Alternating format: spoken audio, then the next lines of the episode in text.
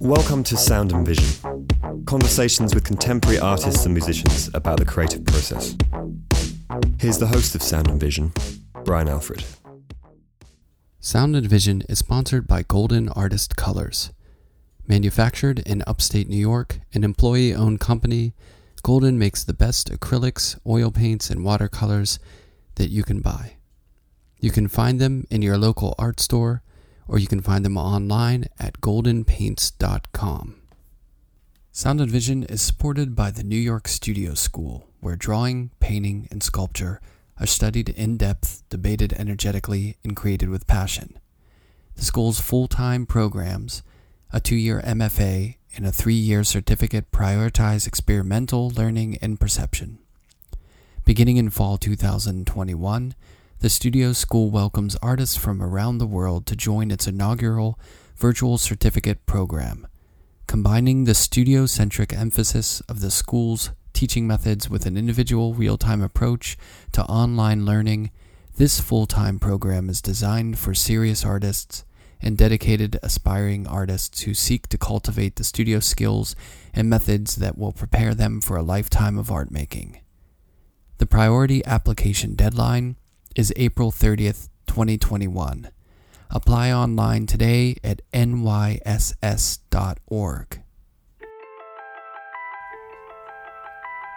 Erika Ranee received her MFA in painting from the UC Berkeley. She's the recipient of a New York Foundation of the Arts Fellowship in Painting, an AIM Fellowship from the Bronx Museum, and was granted residence at the Skowhegan School of Painting and Sculpture. She was an airspace resident at the Abrons Art Center in 2009 and was awarded a studio grant from the Marie Walsh Sharpe Art Foundation in 2011. Her work has been exhibited widely in New York at the Bronx Museum, in the Last Brucennial, BravinLee programs, David and Schweitzer's Contemporary, and at the Southampton Arts Center. In the summer of 2018, her work was featured in concurrent group shows at Geoffrey Young Gallery in Great Barrington, Massachusetts, at Lesley Heller Gallery in New York City, at Klaus von Nichtssagend Gallery in New York City, and at Freight and Volume in New York City, as well as two concurrent solo exhibitions at Ground Floor Gallery in New York and BRIC Project Room in New York. In early 2019, her work was featured in a solo show at Lesley Heller Gallery, and later in 2019, her work was on view in a group exhibition at Wild Palms in Dusseldorf, Germany, and in a solo show at and Volume. Currently, her work can be viewed in a group exhibition at Steven Harvey Fine Art Projects in New York City on the Lower East Side. There are two solo ventures and several group shows planned for New York and Connecticut in 2021. She works in New York. I sat down and talked with Erika about music, bird watching, materiality, and much more. Here's our conversation.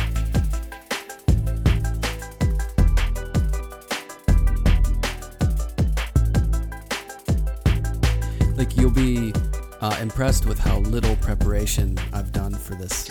well, that was gonna be that was gonna be my next question. I'm like, oh, I guess we're just gonna dive right in, no prep, and just take it from there. Well, I mean, it, for me, I you know, there's so many studio visits with friends over the decades that I've done, and you know, we talk about day to day stuff you know, it's different. And then every time you hear an interview with an artist, it's, I feel like there's like 20 questions that people choose from. Yeah, that's you know true. I mean? That's true. There's so much more interesting about these people that you, you never really get to hear that stuff. Right. So my mission was to just say, hey, well, you know, sometimes I'll get a comment from someone be like, well, you didn't really talk about their work the whole time, or like you didn't talk about this painting or that. And I was like, yeah, but that you can get that. Exactly. You know what I mean? You can get it online. Exactly. And like how do you know you know what this artist listened to when they were eighth grade and how that shaped their future so that's kind of the Mm-hmm. idea i'm acting as though this whole thing was like super planned out but it wasn't Well, that's kind of that's refreshing. yeah i mean you know it's for me because you know you're driving how how long is it five hours Five hours. go? It's on a good day, which is rare. You, it's three and a half. So Yeah. it's what like 200 miles. Um, Yeah. So yeah, it's. I actually enjoy driving. I mean, it's something I don't even once in a while I'll put NPR on, but you know, I'm going through yeah. three states and it changes and I'm too lazy to find the NPR station for Connecticut and then the NPR for Massachusetts. Right. So basically the radio goes off. I have a radio in my car. Mm-hmm. um, with a CD player. there used to say it's a ham there radio. Used to be a cassette player in there, but I finally replaced it. But yeah, I mean, I drive an old truck, you know, 1992 black pickup truck, and um, it's just my little home away from my apartment. Um, but yeah. it's just so meditative, you know, no sound, no voices, no music, and I'm just looking and driving and so I look forward to my long drives. Plus, it's nice to see that transition from city to country and the air changes. And then you, when I'm coming back, it's just a different energy. Even my driving changes. Like I drive like a crazy woman when I'm in, when I first arrive in the country because I've got all that city energy. And then Definitely. yeah, and then when driving, it's hard to shake it. Yeah, right? and then I mean I I remember driving. I was on almost home and I was it, was like kind of in a little town, but you know, you really had to slow down and I was doing a good I wanted to do a good 60 in a 40. And I was stuck behind this little old lady who was doing about 25 and she was making me crazy. So I passed her like really fast and there's a police car coming the opposite direction. And I was like, oh gosh, I know I did it. I ruined my little chance for a perfect arrival. And of course, he did a Yui. I slowed down anyway. I just pulled over to anticipate him. But he's like, wow. And I said, you know what, officer, I'm sorry. I just came from New York City. I'm just a little revved up right now. And I apologize. It'll take me a few days to come down. He was laughing at me. He gave me a ticket, but I deserved it. Uh, I deserved yeah. Do you like it's it's the city's fault? It is. It's, it's the city's energy. fault. It's the city. What am I supposed to do? It's but it's funny because you know like when my parents would visit the city, which you know isn't very frequent, they would be amazed at that energy of driving. Yeah. But I tell them if you don't drive that way, right, you you're going to get trampled. It's like if you go to Times Square in peak Times Square right. and you walk slow, yes. like Sunday walking, you're going to get trampled. You are. So you have to adapt. You, you do. Know? You have to adapt. I drive. I love driving in a city. It it gets any aggression, any intense energy I have, I know how to maneuver. I've been driving here for, you know, nearly 30 years. Yeah. Um, but it's funny, conversely, when I'm driving back to the city from the country, I feel like I've just left the Caribbean, you know, like I'm like, yeah, how you doing? What's going on? People honking behind me because I'm going too slow, sitting at the light a little thing. too long, daydreaming. So it's fun to have both sides of my personality come out accordingly. Yeah, but you do have to adapt to the city quicker. You do than you do to the country. you country. have to be like, on it right away. You come out of the Lincoln Tunnel or the Holland Tunnel, and you take that like you know the country approach. Oh boy, you learn quick. You, you got to hit the speed. I'm on the Cross Bronx, and they are like whizzing around. I'm like, oh, okay, yeah. back to back to business here. Exactly. Yeah. You know what's funny is we, my family, we travel to Japan pretty much every year, oh, yeah. and I bring back that that energy when I come back to New York, uh-huh. and you know that sort of understanding, more like communal, right. like oh, I, you know, not New York energy, and it, it's amazing how quickly I have to like flip the switch. I love- like I want it to work, right? But it just doesn't work. it won't. You have to switch it. I love Japan. Speaking of Japan I'm a bit of a Japanophile, especially during this COVID period. Um, I'm oh, like, yeah. I get my news from NHK. You know, I don't want to watch, you yeah. know, American media, but, and my best friend, my childhood best friend was Japanese. And nice. um, so from first through eighth grade, I had like a Japanese sister. They moved away to California. Her dad became president of uh, CIT, first Asian president. So they moved to Pasadena, and I was so sad. So, but we just met up not long ago after like 25 years. She came to the city wow. with her boyfriend, and it was great just to see the same person. But I learned a lot about Japanese culture, you know, and I still yeah. don't wear shoes in my house. you know? I know. Yeah, it's it's funny when because uh, you know I live in a Japanese family, and you, when you see people who do wear shoes in the house, at this point, like it, it makes me feel really. It's same, when I see same here. I just, I don't know, and and it's funny because if ever the super has to come in here, I put the sign up like no shoes, and he's like, oh gosh, here we go with this lady. Yeah, I had guys carrying a washing machine up the, the steep steps upstairs, and they were in their socks, and it was so funny. But I was like, "Sorry, guys, you got to do it." I love that. That's so funny. Seemed a little dangerous, but I have enjoyed. it. Yeah. yeah, no, it stays with you. I love it though. So I have a little, It a little bit of that history. Plus, I've been to Japan as well. I traveled there for, I'd say, two and a half weeks by myself after college graduation. Oh, nice. Um, Just a little sort of post school. yeah, I see the world wanted thing? to go, and none of my friends were able to go. One friend met me towards the end of the trip, but I started in Tokyo, and then I went to Kyoto.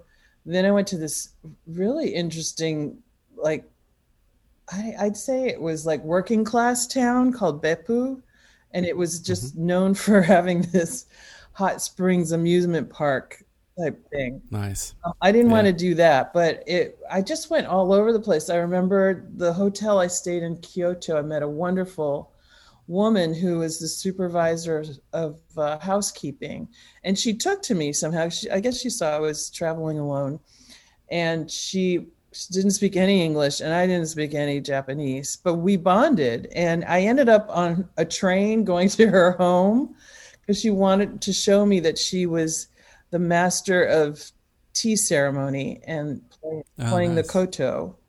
And so I'm sitting in the stranger's apartment and she's showing me these videos and she was so kind and she took me to her fav- favorite noodle place. I mean, I love to travel like that. Just Yeah. with no plans, meeting people, just I mean, you know, within reason of safety measures, of course, but Japan is so safe It's you yeah, know, and you can safe. practically eat off the sidewalks. It's so clean and safe. Um, but yeah, just just like Brooklyn. just like Brooklyn. the litter situation that's another adjustment when you come back because you're like there you can't even find a trash can like Uh, Yeah. there's just no trash there's no trash no and then there's no trash. trash cans you come back here and it's like you can't throw something on the ground and not hit other adjacent trash But we love New York, right? oh that's the that's the That charm is the charm. I love this city. I love it. I mean, I can't get it out of my blood now. I mean, I, I was raised in the country. You know, Yeah. my uh, childhood and teen years, right up to college, um, were spent in rural Massachusetts, which always surprises people. But it's a it was a real agrarian society. A lot, tons of farmland, and um, mostly milk farms and then there's tobacco a lot of tobacco farms which are gorgeous uh, structures those barns where they yeah. hang the tobacco. But yeah it's it's a beautiful part of the country and that's in my blood too. So i i need both. I need tobacco? I need no no tobacco. No but i need country and i need city. I need both of those environments to stay balanced and set, centered and i'm lucky to have access to both you know yeah definitely wait did you so did you spend all your time in rural areas growing up Yeah, no. From like- I, I mean, I was born in in Los Angeles, but when I was six, we moved to Massachusetts, um, and Yeah. my mother found this this farmer who was trying to sell his place, and it was a broken down farmhouse with two big barns. And I mean, she was in her 20s. She built this thing up as a family home. It really is just like a normal family home, nothing fancy, just very comfortable. I mean, there are five Yeah. kids, you know, you need a lot of space for that. So she grew up in Virginia and wanted that same feeling of what her grandparents had provided. They were farmers and she liked that feeling. So we that's where we stayed and I went to public school in Amherst and we would drive like 45 minutes to Amherst. We lived far away from it. And that's a long commute. tell me about it. And I'm not a morning person, so it was like 5 a.m. every morning. oh gosh, I was so happy to go away to high school so I could like sign up for the 11 o'clock classes. Right. to this yeah. day, I'm nocturnal. I, I'm not a morning person at all. well, wait. So, does, do you think that's where your love of? Well, I don't know if you would have loved it, but your comfort of being in a car might have come from those. oh, maybe early so. trips? Then, it, yeah. Well, it was funny because the car rides were tumultuous because my brother and I fought every day both ways. So we were both kind of hot-headed kids, and I'm the old, I mean, that's part of it, Yeah, right? That's the, I to be know. expected, I guess. And and we we both have the same temper. Um, I lost him like 24 years ago, but he was he's four he was four years younger than I. So here I am, the oldest sister, really bossy, and he was like the brother, the male, like you're not the boss of me. So every day, and we had these big afros, 70s. Yeah. Oh, Just like and it was you know nothing, no blood shed or anything. It's just Right. like pulling hair and kicking and all this yeah. both ways. I mean, one time my mom threw us out of the car and left us. Oh, yeah, oh, really? oh yeah. Well, Left you this is a country road, so we she's she had just had it. She's like, both of you get out. See, those are the kind of the great lessons I feel like that these days you would just be thrown in jail if you did that. But I feel like back then that teaches a good lesson. It it's did. like, look, if you kids act up, you're gonna walk That's home, right. and it's a long it walk. was we were about two miles away from home, but of course she came to pick us back up. Um, but it was like we weren't sure for a minute, like, is mom coming back? And even so, we were still fighting. We were on opposite sides of the road, like just yelling at each other. We we got it together when she came back. We're like, she came back like five minutes later, but we were like, "Whew, okay, we Yeah. won't do But that fear kind of it got in our heads. We're like, oh, Yeah. we knew how, where to go, where to walk, but it was like, oh, this is bad. We we were we were learned. bad. well, when you and growing up, I mean, were you always artistic or creative? I Did that- was, yeah, I was. Were you a drawer, or were you doing creative things around outside? I imagine you spent a lot of time outside. Uh, too, that was my thing. That was, I was the kid who came home from school, and I had this beautiful German Shepherd dog, and he and I would go for walks for like two or three hours. So from the time I got home from school to dinner time, I was allowed to just go by myself walking through the woods. And I was Yeah. such a nerd. I mean, I was collecting birds' nests, deserted birds' nests. I would like, you know, draw, make studies of the eggs and the type of birds. And I have, I still have this book by National Geographic. It was a bird book, which I loved because they had a little record, a vinyl uh, record in there Oh, of yeah, bird yeah, sounds. So I was able to learn all the, make connections with all the Northeast birds. So I was just so into that. And then I was collecting bugs. I was studying bugs. I entered my bug collection in a science fair and won a little prize. I mean, I loved that stuff. I wanted to maybe be a botanist or a zoologist or an ornithologist. Um, but I was always creative. So I would, you know, I, I wrote a little book about whales and I wanted to do it my way. And it was just like using certain paper and making the drawings. So the creative side of me was always integrated in with the interest in science, I suppose. Um, but yeah, Now, do you think that? Do you think it's still not to jump forward too quickly, but does do you think that informs your work today? Yeah. There's some sort of physical, outdoor, tactile yes, relationship. absolutely. I mean, even the alchemy of of the materials that I use. I, I, I shellac is my signature material, and I love that it's made from beetles. You know, the real Yeah. pure shellac, anyway.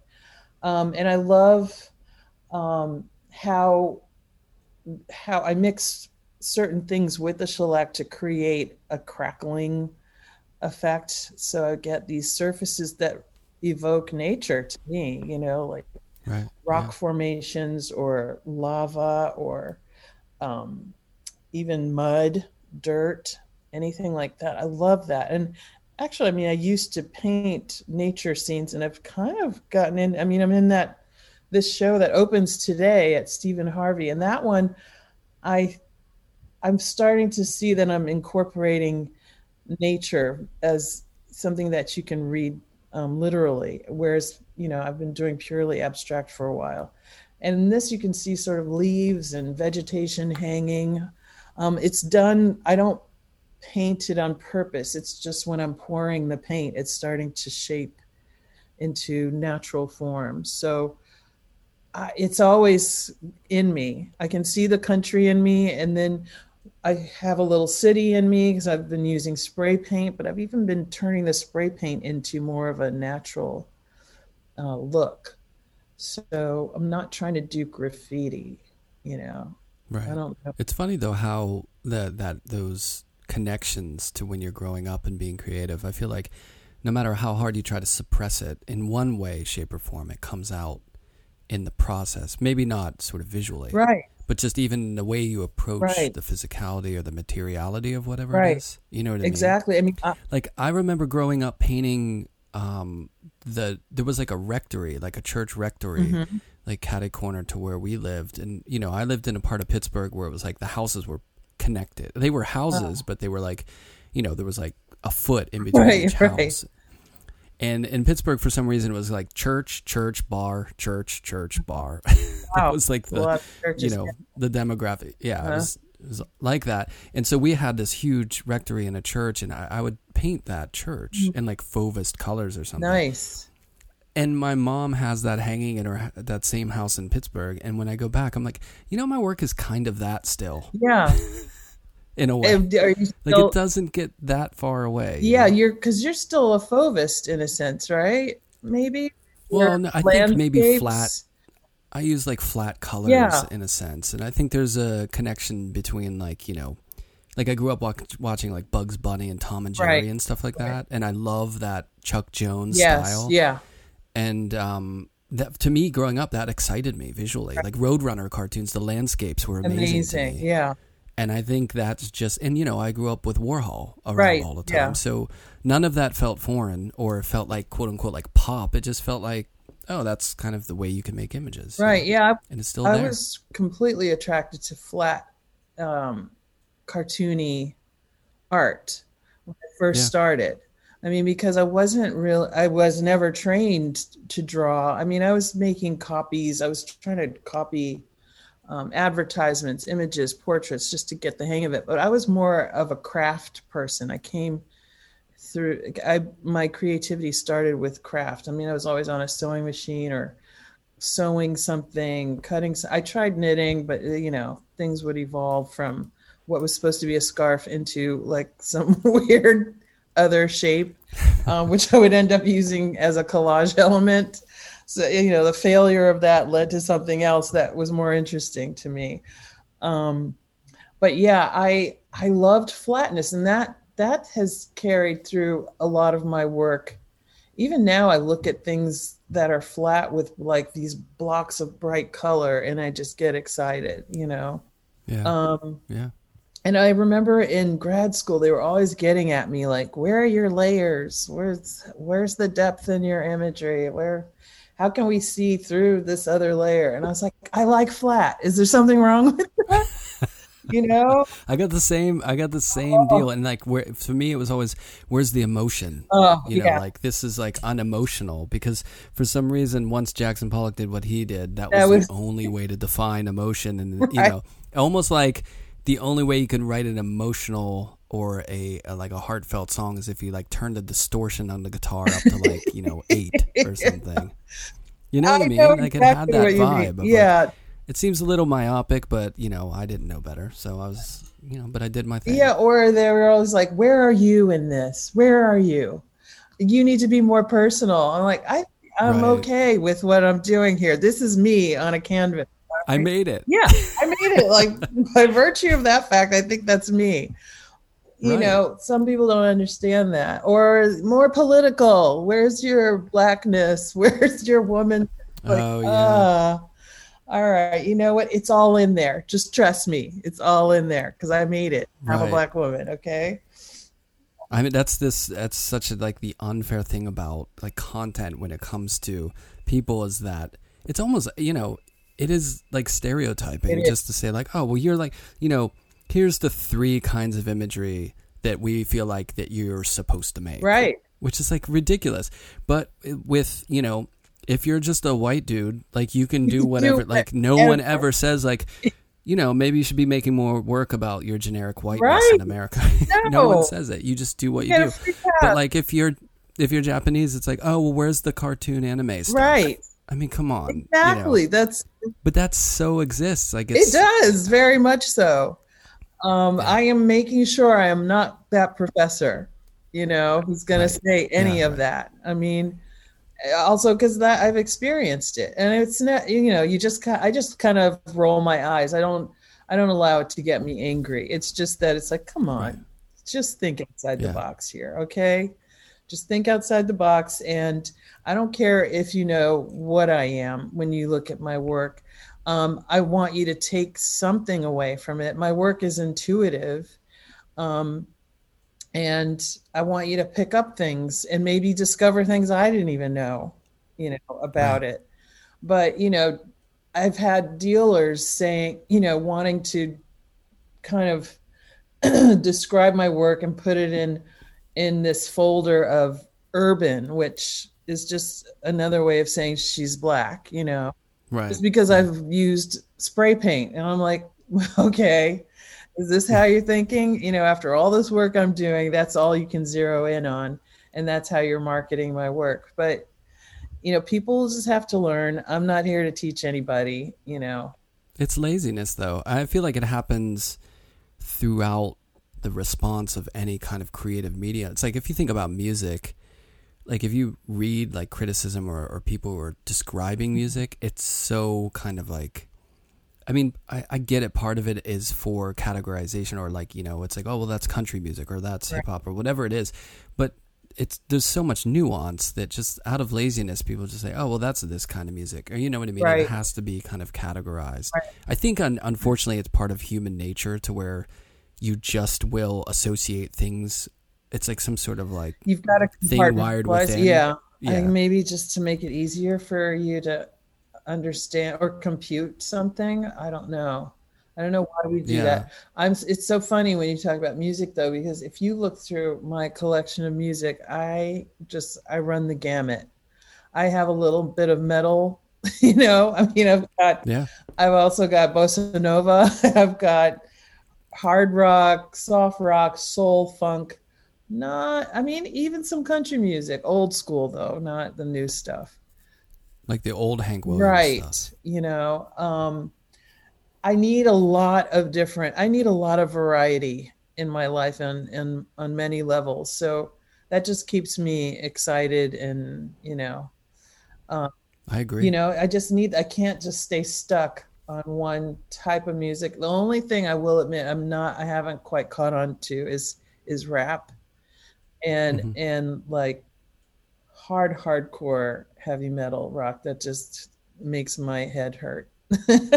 But i have metallica Yeah, i have a metallica cd you know? And it's pretty heavy metal. yeah that gets heavy but there's something soulful about them too. So that's where i can i can um, cling on to that. But that's it. I only have one. And i don't i don't know when i last listened to it but there was one time when i i needed it while i was painting. I just needed that energy to get through the painting one little portion Yeah. of it I'm right there with you. I mean, I did grow up on rap music, so that to me is part of it. But I was never. A lot of my friends were into heavy metal, and I was never into that. I was more into like indie rock stuff. Yeah. But um, if you have that itch of like wanting to like you know that Metallica like yeah you just that, some that aggressive itch. There's a band called Shellac, which shellac nice with yeah which is Steve Albini, who's a producer who recorded like Nirvana and PJ Okay. Harvey and all sorts Yeah, of people. But that band is they scratch that itch. It is so raw. Really? It's even I think it's way more hard than someone like Metallica because Metallica is more like like an illustration of like evil right darkness. maybe that's why I Shellac is just connect it's raw like, you know. Okay, well, I like hearing that word raw. Anything raw, no matter what it is, might hook me because I, do- It's it's usually pretty good, yeah, right? I like purity of of sound or of of composition. Um, Definitely. But yeah, no, I mean, I just I need, to, and then also, you know, I could do a painting and listen to the same damn album for five hours straight. Like I just need to get into that zone, like that hypnotic zone of Definitely. hearing, eh, let's say Nirvana. Like if I could just listen to that, or I either recently there's just this cheap little like Bob Marley CD I got for like three bucks, and that just uh, was on repeated loop for six hours in this one little corner where I had to Yeah. do tiny work, you know, tiny detailed work. So it and it's funny when I see the paintings, the song just come, bounces right back into my head. You know, I'll just hear it'll just be right there, the soundtrack right there.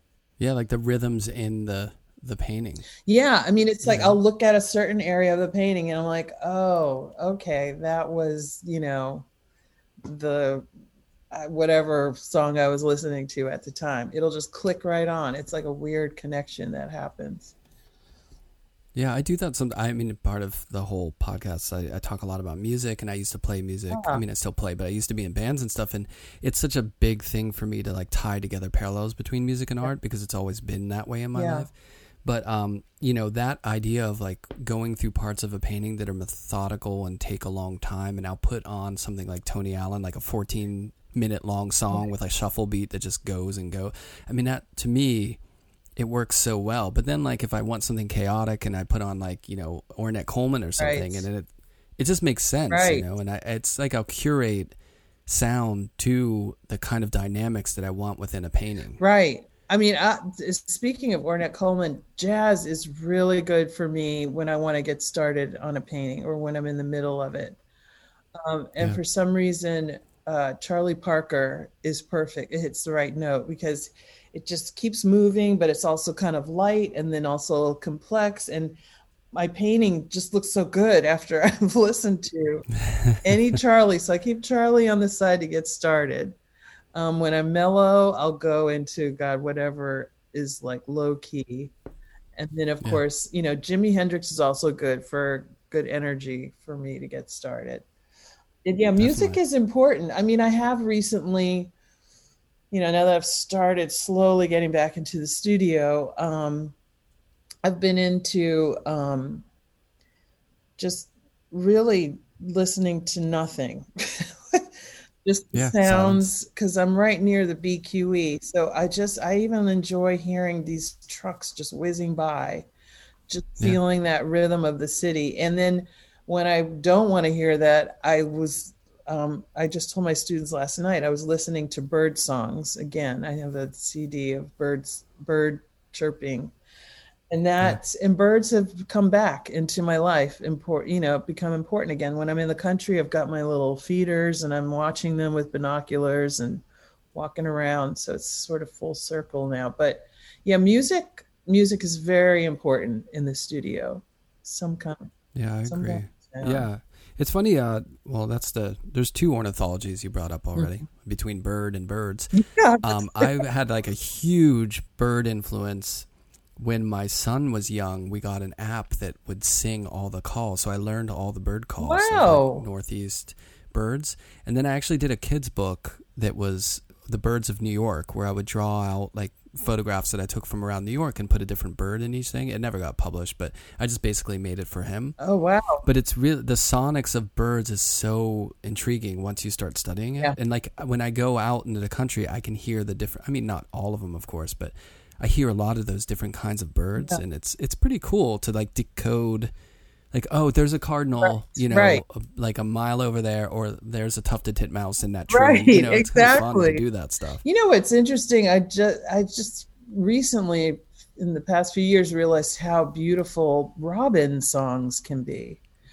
Yeah. Um, they just have such a beautiful warble and um, and then the other day, well, no, a couple weeks ago when I was in the country, I heard something I've never heard before. It was such a beautiful song. And I was looking up there, I'm like, what are you? It was hiding though. I don't know what it was. But yeah, I love that. I'm coming back to that. You should try to publish that book though. It would be very popular now. Everyone's into birds. Yeah, it was it was a fun project. I kind of like, you know, I printed it out nicely and I gave it to him, and that was, you know, we did it. I guess that was the main reason I wanted to Right. do it. It Well, that's you know, important. it would be cool to have it out there, I guess, but but yeah, it's like um in that whole process, I think I what triggered it was there was a mockingbird that always used to like land on the antenna of the apartment across the oh street, wow, cool. and it would do its songs. You know what I mean? And do that like kind of like flipping circle flying thing. It would do. Yeah. But it's amazing to me that they copy other bird songs to impress the other their mate their potential mates. It's It's it's true. I mean, there's some birds cool? are so fascinating. Just you know, when you watch those David Attenborough, you know, docs about um, birds of paradise and all the different things that they do and the dances they do, and then there's the what is it called, the bower bird that builds this beautiful nest to entice the female, and they find all these different little shapes and that match in color, color coding everything I didn't know. I don't know the about bower this. bird oh my god you gotta check it out it they build like a little hat like thatch um like tent or something out of twigs into a beautiful shape and then they actually go and find these objects like maybe shiny beetles will all be blue and they'll have it the blue patch here. And then there'll be like a red pile of like everything has to be red. And then over here maybe uh, something white. And the one So they're making art. yeah they're making art. You got to check it out. And then you know the female comes and checks it out. If she likes it she stays. If not she's off to the next the next hut but yeah no i don't know birds birds save me too i just and i have lots of birds all around when i'm looking I was going to ask where you are. Like it must be good for that. yeah right? oh it's it's great i mean I, I had a uh, even in the city the birds are here like i had um the mourning dove a mourning dove family i mean i have those spikes on my window to keep Right. the Yeah, pigeons yeah. away because you know i want to open my window and i want pigeon poop flowing smells flowing into my bedroom. But right. the one one bad blizzard the the part of the spikes broke off. I'd say about this much space was left open. Mm-hmm. That's all they need. mourning dove found it.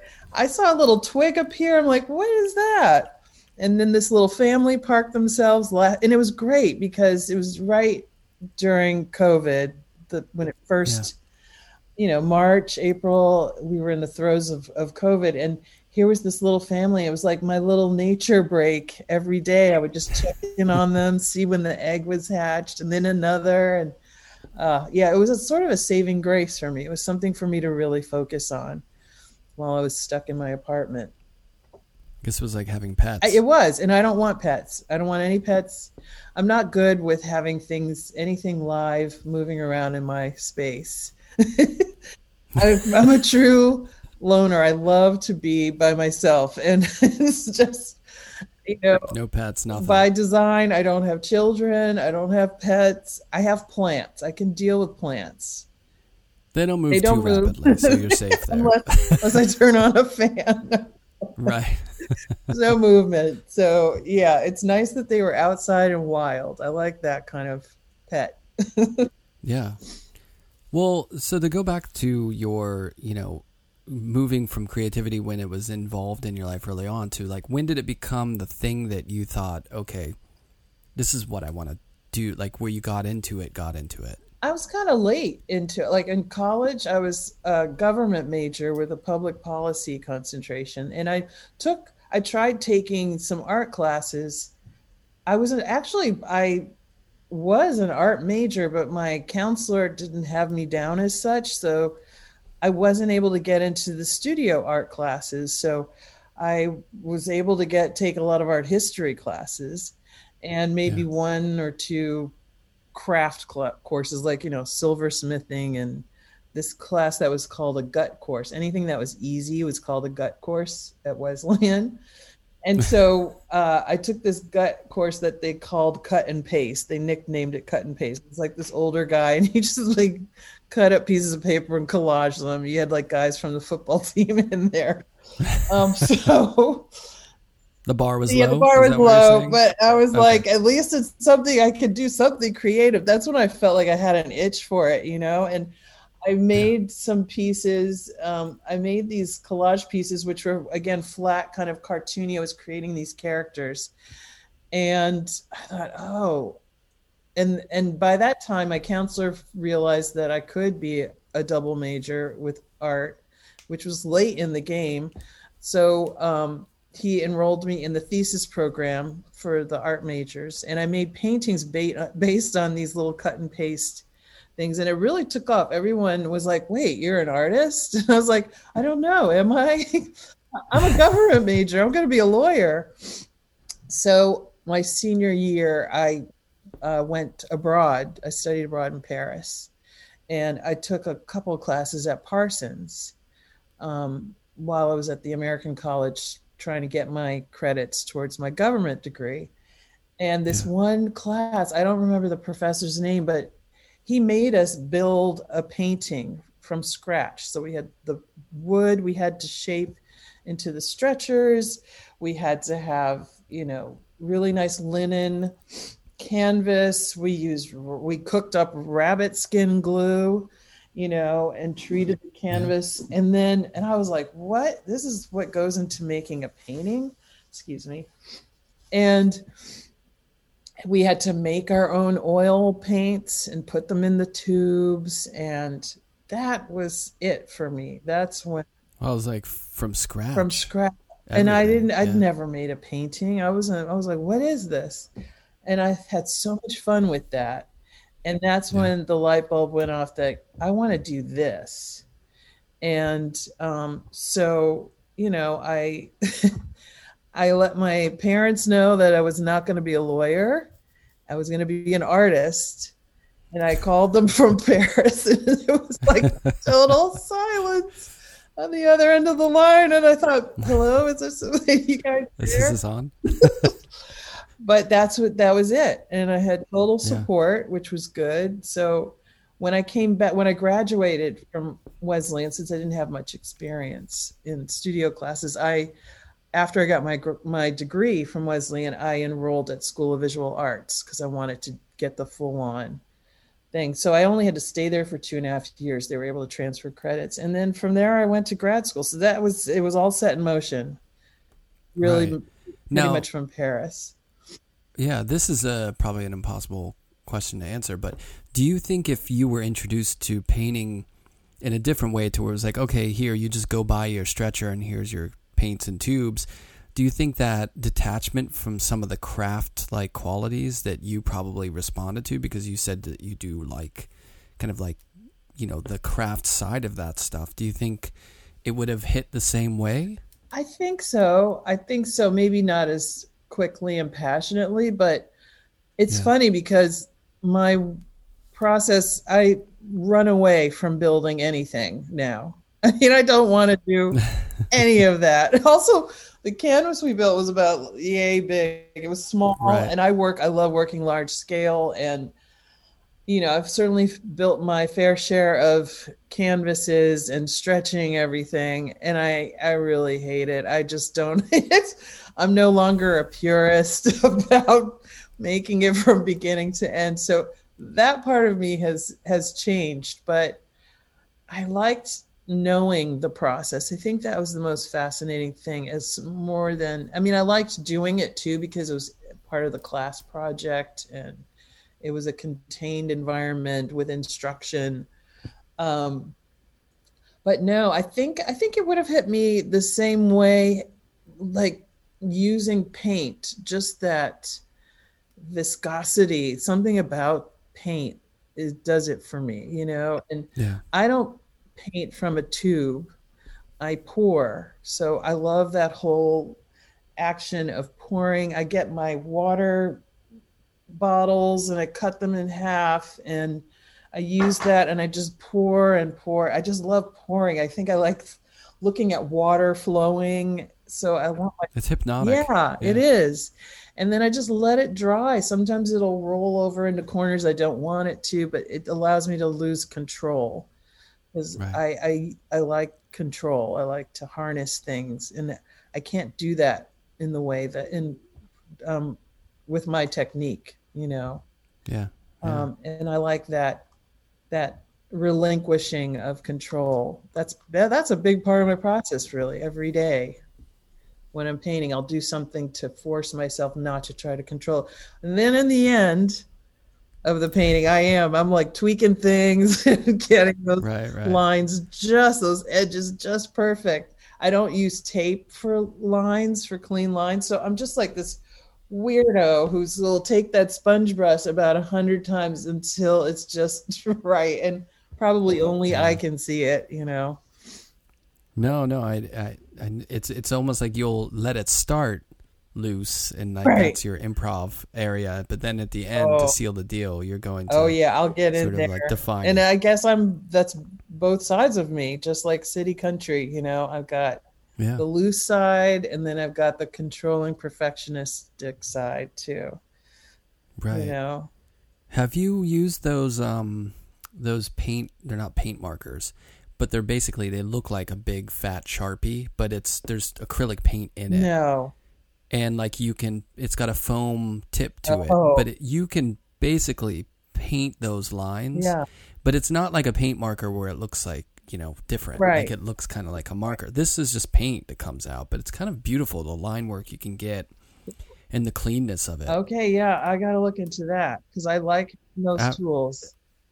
yeah I'll, I'll send you a link Oh, that'd be great. Yeah, no, I, I don't use them too much but i have sometimes like i'm doing working on paper and i'm amazed at just how crisp but flowing like you want that good flow Yeah, you know you- you, don't want it to be like something where you're shaking thing with a metal right. ball and exactly. it's the worst That is the worst. Yeah, this is just like because you've um, you've mentioned you use foam brushes too. I do. right? I'm, I'm Like, like, I use a lot of almost ninety percent foam brush. Yeah, I'm keeping uh, Jen Manufacturing in business. They make all those foam brushes, so, but uh, they these things have that foam tip to it. Oh, yeah. so you can you get a nice you know smooth line. Yeah, you sold me when you said foam. Foam is key. I Yeah, I it. really like foam brushes. Yeah, I love your clean lines too. I'm like, how the heck is he getting that so clean? Well, it's mostly tape. I mean, I use I do use a lot of tape. Uh, you know, my the reason why I don't use tape really is because I don't really know how to. But I feel like if I did, I would just be going nuts with it. It's the worst. It's like crack. I mean, you I know cannot. that's what you I have think to. is going to happen. when I have students who like start, I'm like, be careful. Like, you know, you gotta you gotta commit to this, and it's going to you're gonna have to know when to push back. Right. You know, but I think in reproduction, my work looks like it's all super clean and taped off. But when you see it in person, there's a lot of hand stuff That's going on in there. That's good. Yeah. But I, you know, when the the internet and reproductions, I know it just flattens totally everything different. out. Even my work flattens out, and I have a lot of surfaces, you know, and build up on my paintings that you don't see at all in a photograph, and then people see in person like, whoa, look at all these like cracks and crevices and Yeah, tears and all this stuff. So yeah, I mean that's the disparity between in life and not. The first show I saw in New York when I was an undergrad, I came to New York and I saw Carroll Dunham and Larry Pittman mm-hmm. two person show, and the Larry Pittman paintings. I was like, I had seen those in in art magazines, in reproduction. But I was like, oh my god, Right. like the surface is insane. Like, Right. look at all the, And you know, it flattens Right. out, but in person, it's you know, you're you're it's perplexing just how complicated that very very thin surface is. that's you know? right. Yeah, the but it, it blows your mind and it opens up the whole realm of like the subtleties that can happen within that you know very very thin space Yeah, and then they feel like paintings, you know, instead of these flattened, reproduced images. Yeah, no, I think I first saw Larry Pittman in uh, at the I think it was a Whitney Biennial in early days yeah because I came here in uh, 1988, um, and I was just so in love with going to see art. You know, Yeah. we don't have that in rural Massachusetts, so it was just such a right you're surrounded it was by it. such a gift. I was like, oh, look at all these museums and galleries. Everything was located in Soho. Yeah. Um, and so you would just, it was easy to get there and just walk around from gallery to gallery. Um, and it was not far from SVA. So it was just like going from class, check out. I mean, my, I, I have to credit Marilyn Minter. She was one of my professors at SVA, and she was the one who like assigned us to go out to galleries. You know, made you every, do it Yeah, every week we had to write about the show. Um, we had to select. She would say, just pick some shows and write about them, and that was our assignment. And that was when I really started going out to check out the art. And it's funny because I find that, you know, I teach art and I find that a lot of the students just don't take the initiative to see any art. They don't know the contemporary artists.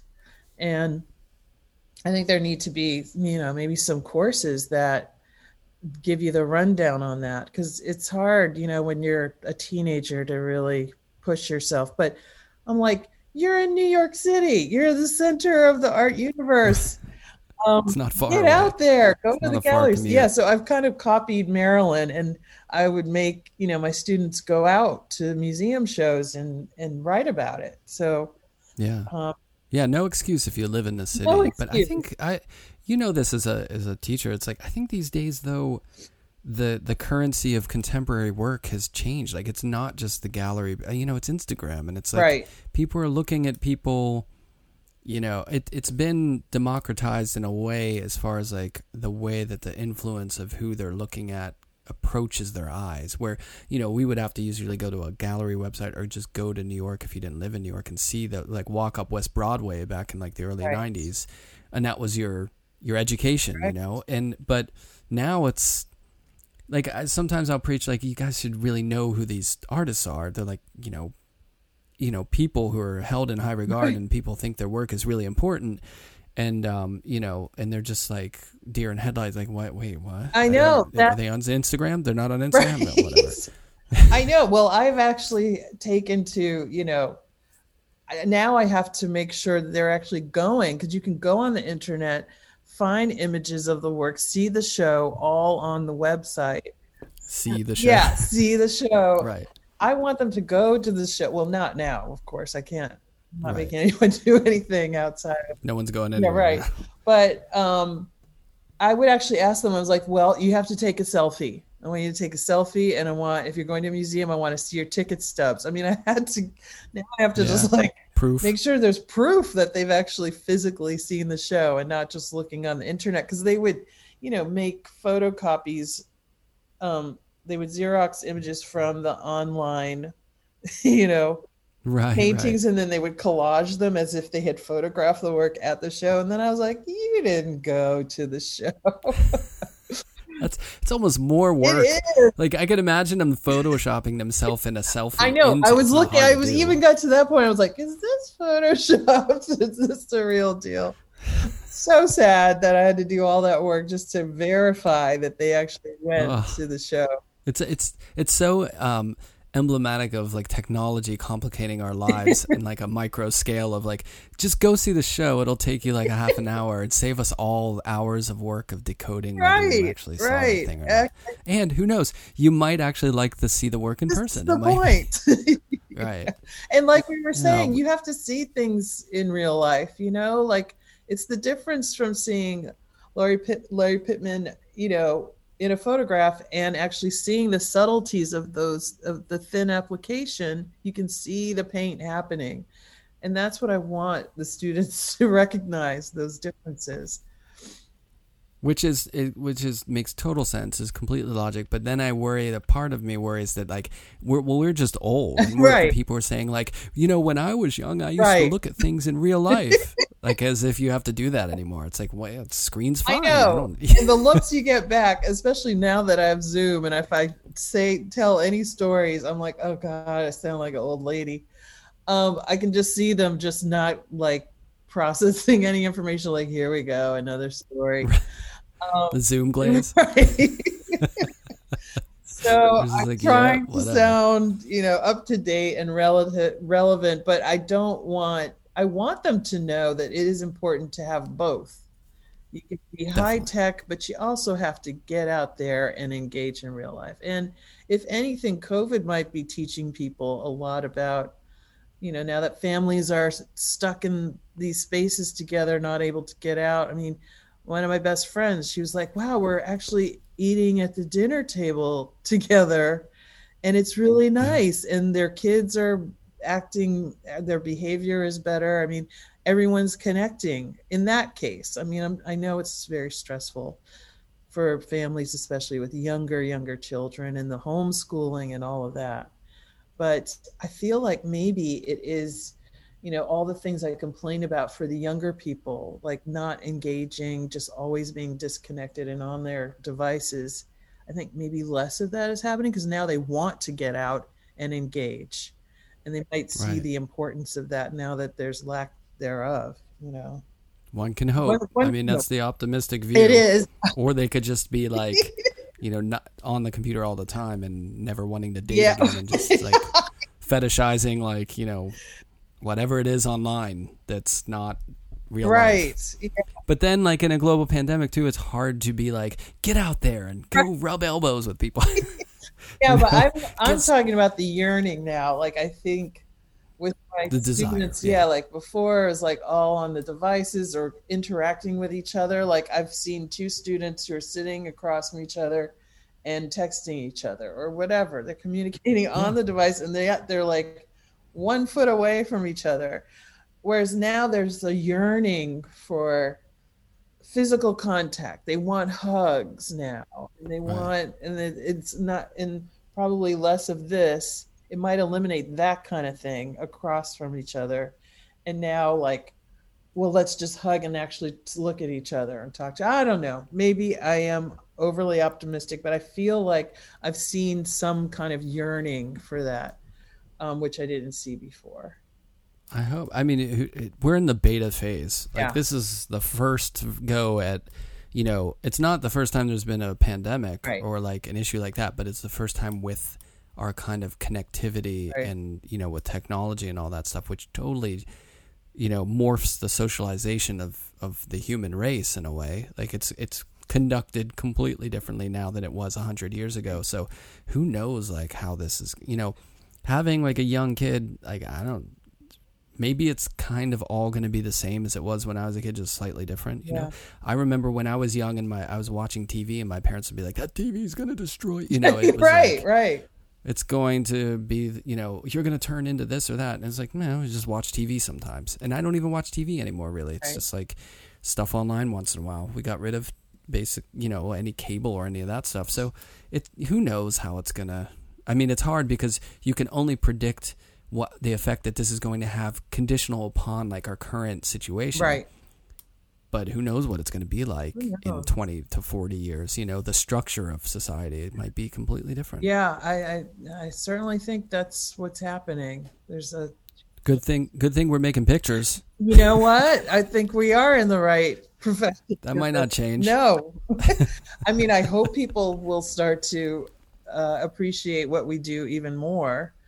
Um, But, you know, I do have a student in one of my drawing classes, and it just didn't, it didn't faze him at all to ask me if he could just make digital drawings the entire semester. And I was like, you're taking drawing two, and we have charcoal and graphite and erasers and paper and digital. Maybe you can do that for your final project.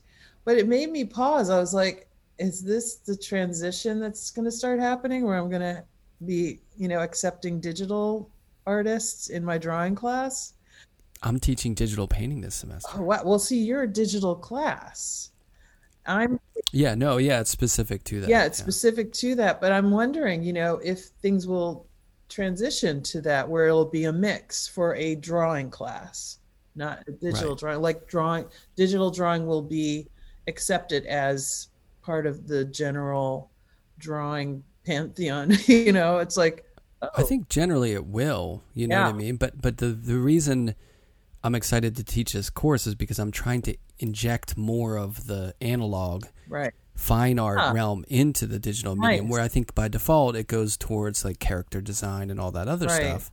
I'm trying to like get the other side into it just as equally like as that. you know the the manga or the you know cartoons or whatever. Most people who are drawn to digital media come in from that exactly Exactly. So I'm trying to, you know, inject the other side of it, and so far it's been great. I'm hoping that, you know, there can be like a nice combination of the two I things. think it should be. know. I don't think one should be phased out. God help us all if we if drawing with a charcoal is considered passe or paint It never will. It never will. brush. Yeah, that I believe will always stay. It's the same fear every time, right? Because like when the Kindle came out, people were like, "But books are great." Yeah.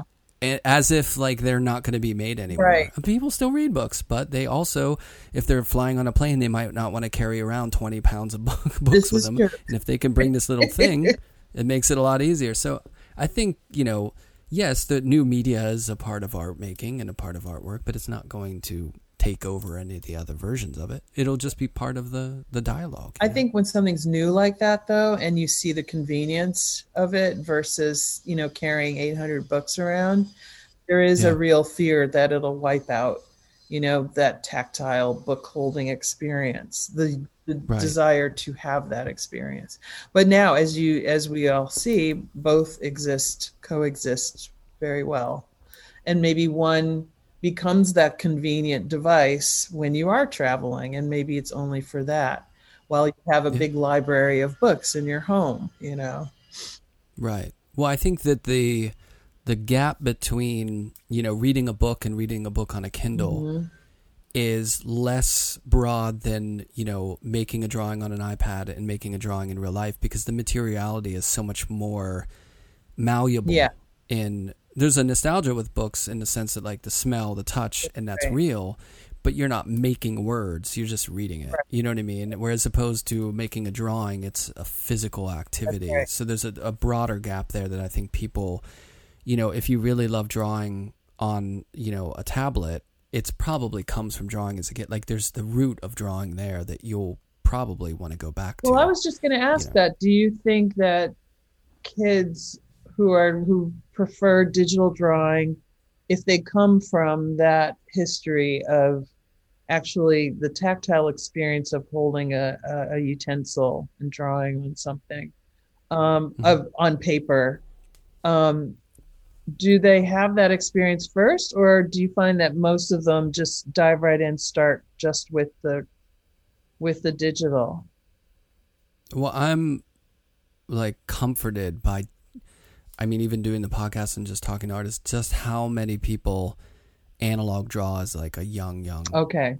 like child. You know what I mean? I think it's just rooted in our, I don't know, there's something just like all kids will just take crayons and draw. You I know? wonder. And I don't, but yeah, I guess nowadays maybe more kids are getting an iPad shoved in their face. Right. So what if the like the younger people, that's how they start. They don't know about crayons anymore or pencils. It's all about that that device that they start working with.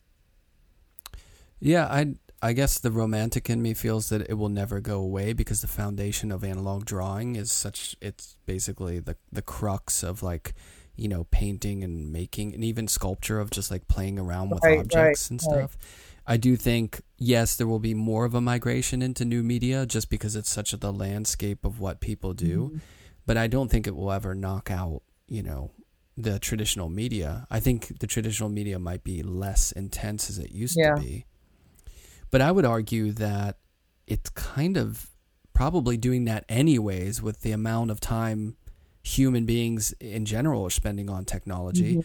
So if you are, let's say like it used to be as a kid 30% drawing, 70%, you know, playing out or doing whatever else. Now it might be, you know, 10% drawing and like 90% watching TV on the iPad playing videos. Might as well at least have more time doing something creative on that technology like drawing or animating That's or right. video or whatever. So at least you're in you're still in the creative process. That's right. That's right. because the tools change, Yeah. you know, fundamentally, but the creative process is the process, you know. Yeah. There's probably a lot of writers who still bring out the- old typewriter. Yeah. you know what I mean? And and or just write it on paper and there's a beauty to that and something writer. happens. Yeah. Yeah. I have to have a But- yellow pad and I have to cut and I'm like an artist when I'm like a, a, a studio artist when I'm writing because I'll write it out and then I don't edit, you know, like I would, which would be so much easier if I would just write everything on my laptop. But no, I've got to be in this yellow pad, cutting it and pasting it, like literally cutting and pasting yeah. arranging these pieces until it all comes together. It looks like a, a collage piece, you know, um, Right, because right. that's how I learned. So it's still with me. I mean, I'm not, I love the idea of the typewriter, but that thing was a pain in the butt, you know, before they had Oh, the corrective paper. So when I was in college, they didn't have the corrective paper. So if you made a mistake, you had to rip the thing out and start all over again. And then a God from above blessed us with the erasable paper. So you just Yeah. erase the little A that you made the typo and it would save you a lot of time. So yeah, I don't I'm not I'm still not feeling the love for the typewriter, but I wasn't really well well skilled with typing anyway. So that's one thing that I'm happy to see go and happy to Boy, that- upgrade. Yeah, the evolution. It would be interesting to to diagram the evolution of like spell check of like Oh. where it used to be. You would have to like go back, like you're saying, like Yeah. do that, and then at a certain point, it was computers, and a little paper clip would pop up, and he'd be like, "Hey, you sure you want an apostrophe there?" And then you'd hit close, like get out of there. And then it became like before you even think of it, the words there, Right. Like you probably mean this word, which is really weird. I need to work my brain though because uh, I remember. Okay, so we had the typewriter, no spell check on any of this. You know, we had you had your dictionary that you actually had to leaf through and make sure you got that right. Um, and then there was this. I think it was called a word processor that came out, and that was like the speedy typewriter. So the computer started to inch into the typing experience. And Yeah. then, I mean, in college, they had this computer room. There were like five gigantic computers, and there were like 20 geeks in there every week, like, yeah, new technology.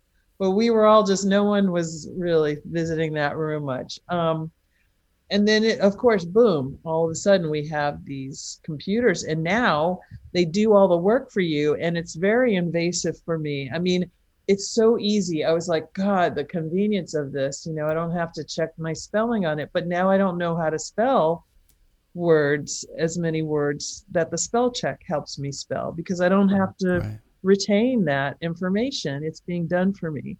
So I have to, I actually took it off two of my devices and I'm like, oh, this is so hard. I got to go look it up, you know, but now I retain it. It's all, it's like GPS too, or MapQuest. I don't, I don't program any of that stuff. I will get lost and I learn. I learn the hard way, but now I know how to get somewhere.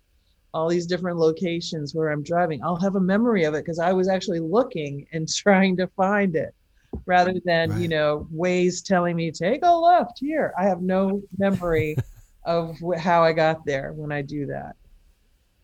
See, I think we're just a product of our environment, though, because that's the way that you learned it. And I think if you took a young kid and forced them to live that Right. way, they would be good at, you know, going off the grid or whatever. But so much of their life now is part of that right. technological structure that they would be illiterate in that, and they would be even more screwed right. than if they were lost with, you know, with not knowing what a compass is. Yeah, You know no, what I mean, those were my formative years are different from people younger in the way I learn and process information and retain information. And maybe we all come out the same in the end, you know, but for Yeah. me, if someone starts doing stuff for me, then I'm lost, you know. I think even Right. in the wider span of life, I have to do everything for myself in order to get it done, in order to achieve something. So that's just that's just the way it is, generational, and how Yeah. we learn, how we pick up information and process it. Definitely. With your um, so you have a studio in the city. I do. Do you have a studio in the country as well? Uh, not really. I've kind of turned a little space into a studio. I did. I tried to. I did a show in that space. Um, 2019, I had a show at Lesley Heller, and I just wanted to get out of the city, and I and they were smaller canvases, but you know, there's not proper lighting. You know, I could it didn't have a lot of space. I couldn't be messy, so really, my my studio is in Brooklyn Yeah. and I love my large scale. I can mess up the floor. I need to feel like I'm free to mess things up.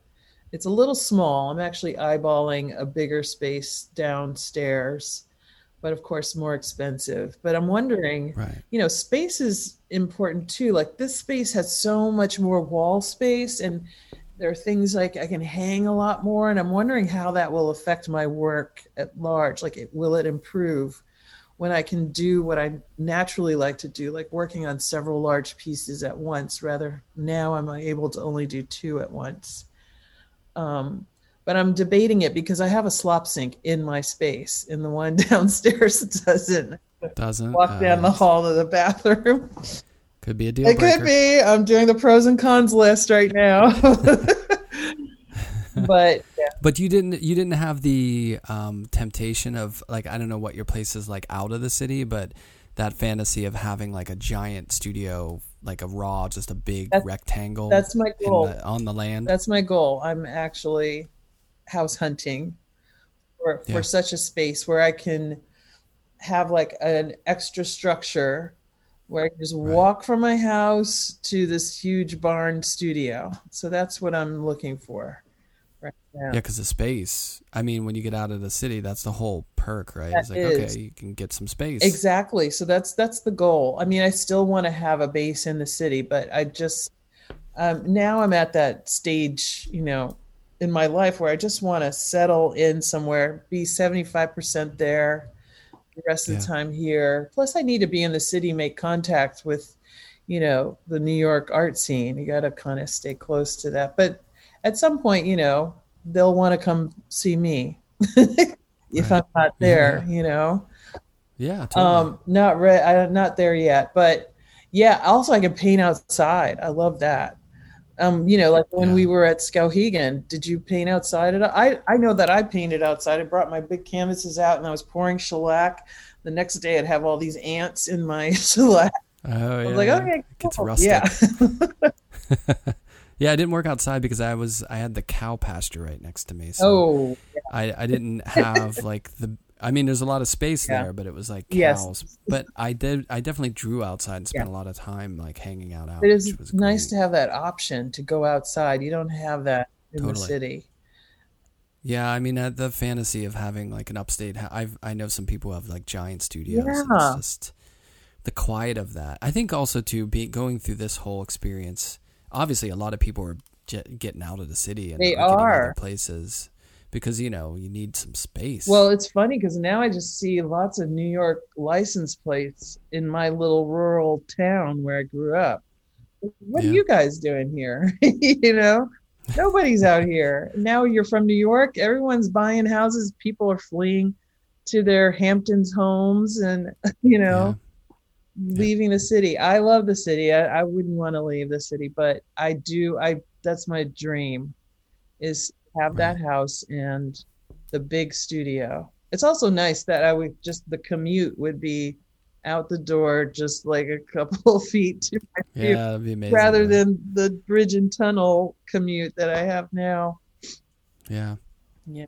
Yeah, the uh, the the fifty yard walk through the Oh. grass with a hot cup of coffee, Oh, and you walk into that giant space, and it's just all you have all the space you need. I know, I know. I'm so pretty dreamy. so jealous of the older artists who were, you know, had those huge Soho lofts, oh, and then they got their that's country crazy. homes for like fifty thousand dollars, and then they ha- you see them now like in their eighties, and they have this gorgeous big studio they're painting in, Yeah, and it's just like, oh, I wish I was coming up during those days when it seemed to be cheaper to attain. I'm sure it was a little rougher. The, uh, they probably paid for it one. yeah, they did. They did. It just looks so good now at this Yeah, lives. Yeah, any any real estate choice like that is a good look. It you know, really when you, is. you get in early on. yeah, like, you it- know, exactly. Now you know you look at country homes and they're like five hundred thousand dollars for one know, bedroom. it's crazy. You know, oof. they're like, we know you guys want something out here, and we're gonna charge you for it. yes, exactly. oh, girl can dream. Yeah. Well, so can you talk a little bit about the show that it open? It opens tonight, right? yes, it's called. Well, when this comes out, it'll be Yeah, well- a week ago. But yeah, Yeah, it's called Paradise Island at Steven Harvey Fine Art Projects.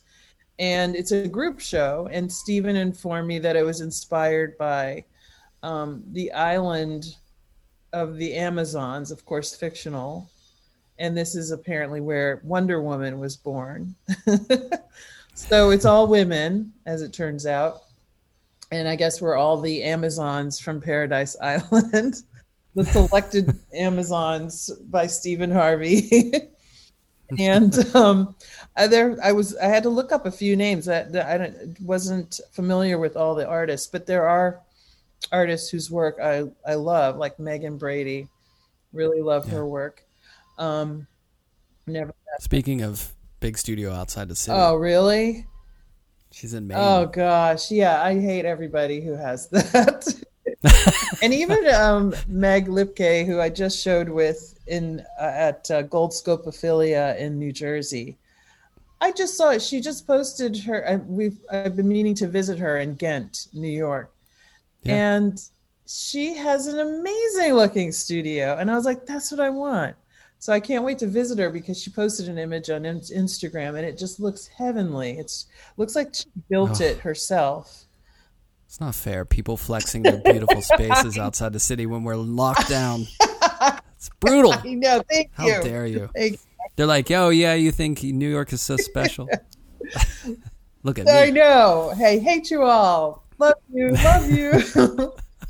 um, but, but, yeah, so this is a group show. It's a kind of a big uh, number of artists, and I don't know how. I mean, it's the miracle of Steven knowing knowing his small space and how to work it. But I have one small painting, which is 11 by 11 inches, and then he saw me. But this is the magic of Instagram. Sometimes is that he saw this post, and I posted a painting from 1997, and he loved it, and he's like, "Hey." Can I have that too? And it's like six by six feet. I'm like, where is this going to hang? In a show with like 20 artists, but he's figuring it out. He's like, we make it happen. So those two paintings are in the show.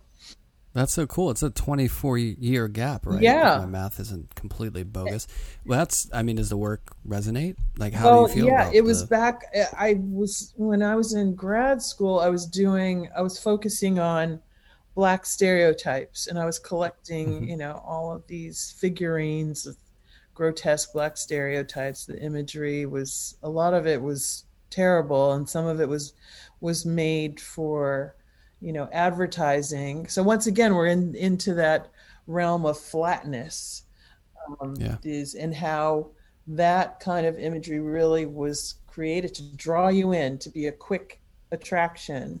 Um, so I was making these paintings with these this cartoon imagery. Everything was sort of outlined in black and this one painting is these two little girls, white girls, and they're and I think I got it from a coloring book or um, a, a, fairy tale book, and I just projected mm-hmm. that image, drew it with in black outline, and then I have these black stereotypes like kind of mixed in this soup of paint. Now that's still my signature, the dripping and the shellac and collage yeah. overlay. So that's there, but this is different because I'm using representational imagery, and now I basically have wiped that all out because I did. I got tired of researching stereotypes. It was depressing. So back in the '90s, it was kind of the thing. All a lot of black artists were exploring that. Um, and so that was that's what I was trying to set up. Like the, they're lost and the title of the painting is there's no place like home. So there's they're lost. There's the fear of black people and um, there's the innocence of these children who have probably been socialized to see black as evil and negative. Um, right. so i had that juxtaposition of you know the black stereotypes and then these these little girls. So that's the painting that Steven loved for this show I don't know how it ties in with me being an Amazon, but but yeah, I, it's interesting because these two paintings do have recognizable um, uh, objects in them. One has yeah. nature, and so they pair well together. Plus, the little painting I started in 2010. I thought I was done. I was organizing my studio, found it, and I was like, no, I can do some more with this. And I just finished it last year. It's the only canvas painting that I've made in 2020. Um, Wow. everything else was works on paper. I made like you know thirty works on paper, but that's because I was at home making these these works on paper at home. But yeah, that's the only 2020 painting.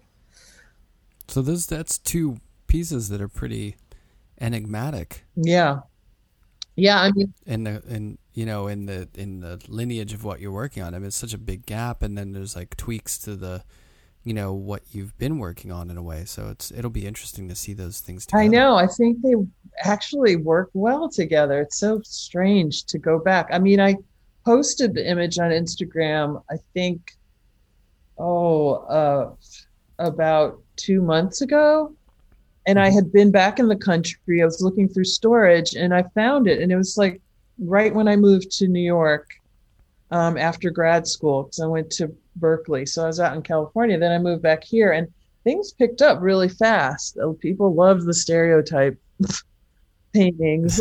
Unfortunately for me, because I was like, if I see one more black face, if I see one more black man being like whipped in the middle of town, watched by white people, I was it was Right. depressing. I know there are people who who can go right into the trenches and stick with that, but um, it wore out fast for me. I was just I was feeling like a low grade funk having to see that all the time. Um, Yeah. So I clearly am too sensitive for it um, to to delve into it. You know, I want to know what's happening in the world, but I have to take breaks from. You know, I can't do news every day. I have to take news Yeah. breaks. I have to do that stuff because I absorb everything and and it stays there. You know. Definitely. So that's why with work, work, painting, I want to be a refuge, but I also want it to be a place where I can channel whatever I'm feeling. And that's why I like to leave it open ended and not um, focus so much on the figure or some Right. kind of representational imagery, because then I can be free to just let whatever it is out, you know, with paint, Yeah, yeah, with the action sure. of painting. But I am yearning for a little representational nature to come back into it. Maybe it is COVID being cooped up and then taking breaks in the country. Yeah, it's uh, you know, and these things in work I think become cyclical, but they take on a new life when they come around the second time. You know, Yeah. When you sort of tap back into things, it's kind of, you know, it's. I think it's an organic part of the creative process. Yeah. You know, but at the end of the day, like when you were saying, it looks, you know, they look good together. It's well, it's like what we were saying earlier. I mean, it's you. You made Yeah. it. Even if it's even there's that gap there, it's all coming from that. The authorship ideally would be, you know, would resonate no matter if it's you know. I look at stuff that I did, you know, 25 years ago, and you know, I don't. I guess you could be like, well, it hasn't changed that much. That's depressing. Or you could be like, well, you know, it it has, but they've been small change. You know, Right. it, and it makes sense, but it definitely feels different. And you know, you come back to certain ideas, and and it's different the second time around in a way. It is. I, I was just happy to see that there was still some connection to what I'm doing now. Like you can still see my signature in there, which I hadn't thought through. You know, it was just there. It was kind of cool to see that. Um, but I also feel that COVID work is looking more focused for me. I don't Yeah. know. I think the work is becoming a little bit more complex. I'm ju- I just have all that time. We all have this time in these enclosed spaces. I don't know if that's affecting your work or not, but it's changed mine. Also, because I have more time, more time to work on things. Um, so yeah, it's it's helping me in a way. This yeah, no, that's great. I'm wondering. I, I think it affects I think it affects people differently too. Like you know, I was definitely during the shutdown shutdown when it was like full on lockdown. I was making a lot of work at home because mm-hmm. you know small work on paper, but then like as things open up, at the same time like my kid doesn't go to school. He's at school at home all day. Like so you have time, but then time is it's weird because that time gets sucked up in a different way. Yeah. And I'm not getting to my studio as much as I normally do. Like it's I'm working at home, but it's a different kind of working pace, you know. Right. So a lot of times I'll go after dinner Right. to the studio and work late into the night, and that's a whole different animal. So Yeah. you know, it's it it's just a different play out in a way. It is. No, I mean, if you have family, then you have to really compartmentalize your time. Um, and I don't, and I have so so time for me is like, oh, now I'm not in my car half the day. That's time for me that I can just do my paintings. Or Yeah. or like in 2018 to 19, I had a crazy show schedule, which was unexpected and I hadn't had anything prepared. So I was making all this work for the sh- each show. Some people would contact me like a week before the show, and I would be like making a painting and thinking, "Is this done? I don't know. I'm lost. I don't know how to gauge how this looks." And some of that work, I'm looking at, and I'm like, I really need to go back into that. You know, like I just felt so rushed, and and Yeah. that's because I I work slowly um, and I like to work slowly. I like to take my time looking at things, but you know, you can't always just enjoy that slow time. If Right. you're a professional, you gotta have your stuff ready to go. You know, especially you know if it's a good opportunity, you're gonna make that work, and you're gonna be rushing. Yeah, definitely. You got you just have to you know you don't wait around for uh, inspiration. Yeah, yeah, that's that's that's the romantic uh, um, expectation of art is that you know we just have all this time all this. I mean, I have I call them my civilian friends, my non-art friends, and they just think, oh, can we come over and have some drinks and just hang out? I'm like. Do you want me to come to your job and bring some drinks? right, right. You know, yeah, hang out in the office. yeah, exactly. Would you like me to do that? This is not what I do. This is not what it's like, like you see in the movies. Yeah, So yeah. It's pretty far from that, to be honest, really, for sure. and we're not guaranteed sales. So you put all that time in there. It's like maybe it won't even sell after three months working on this thing, eight hours yeah, day. You know. might have all been pro bono. We don't. we don't. We, we don't know for we sure. certainly that We are It's like crazy. you might just be working for free. Oh well, it's for the love of for it, For the right? love of it, the passion. for sure. Yes. Well, um, so so the show is going to be open tonight. That's going to be up for um, I'm gathering a month. So yeah, the- it's open from today, February seventeenth. It's not a physical opening. Nobody's going to be showing up. We're probably going to do a Zoom thing, um, Yeah. but it closes March twentieth. So yeah, just slightly over a month. Yeah. Listen, I've been to openings to that space. That is not a social distance No, opening situation. No, I've been in there and it's taken me 20 minutes to get from the back back to the front door. It was so crowded. yeah, no. People love to show up at those openings, and I just thought, mm, this is my first time showing there, and I thought, I don't know. I hope Steven doesn't expect us to show up because I will be outside in the middle of the street, just like doing Yeah. a drive-by. You know, You can get one of those bubbles that they do those bubble bumper things. Just roll into the opening with that. yeah. You know, I appreciate being in the show, but I am. Actually, be pretty great. yeah, I'm a germaphobe too already enough Yeah, of yeah. that. So yeah, no, I was so happy when they told me it wasn't going to be a physical opening, but the show, the gallery will be open, so people should stop by. Most Yeah, definitely. And then if they can also follow your your work on Instagram, that's probably the best place. Oh yeah, to- yeah.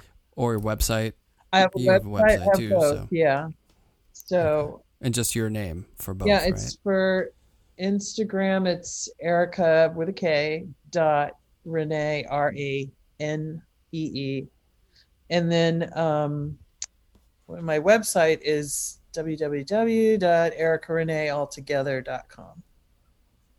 And should they follow your burner account, which is Erika Ornithology at, at Erika Ornithology? You I will doing bird setting calls? that up. that will be my second, my third account. I don't know. Yeah, I am totally turning into Bird Lady. Oh, there's this one artist that I follow, and she takes the best photographs. I forgot her name. She shows, Oh, I think I know who you're shows with about. Nikel Bushin. I think. Yeah, yeah. She, Oh man. she has. I'm like, how did she get that close to that red-headed woodpecker? Some of them too look like Sears portraits. That's amazing. It's like, oh, there's the family shot of the parrots. That's pretty great. Oh, I love it. I think she's up in Vermont or Maine or somewhere, but I'm like, gee, she's out in deep in those woods getting these great close ups. But yeah, I see. I'm a bird lady. That's just tell me that. I'm into birds too. yeah. Well, I had a great time talking, and it was so nice to meet you. Yeah. And maybe one day we can go to an opening, I- like a real one. I would love that in real life as I'm learning IRL. IRL. Yeah. Oh, so Cool. great. to Well, thanks so you, much. Brian. Yeah, it's great to meet you.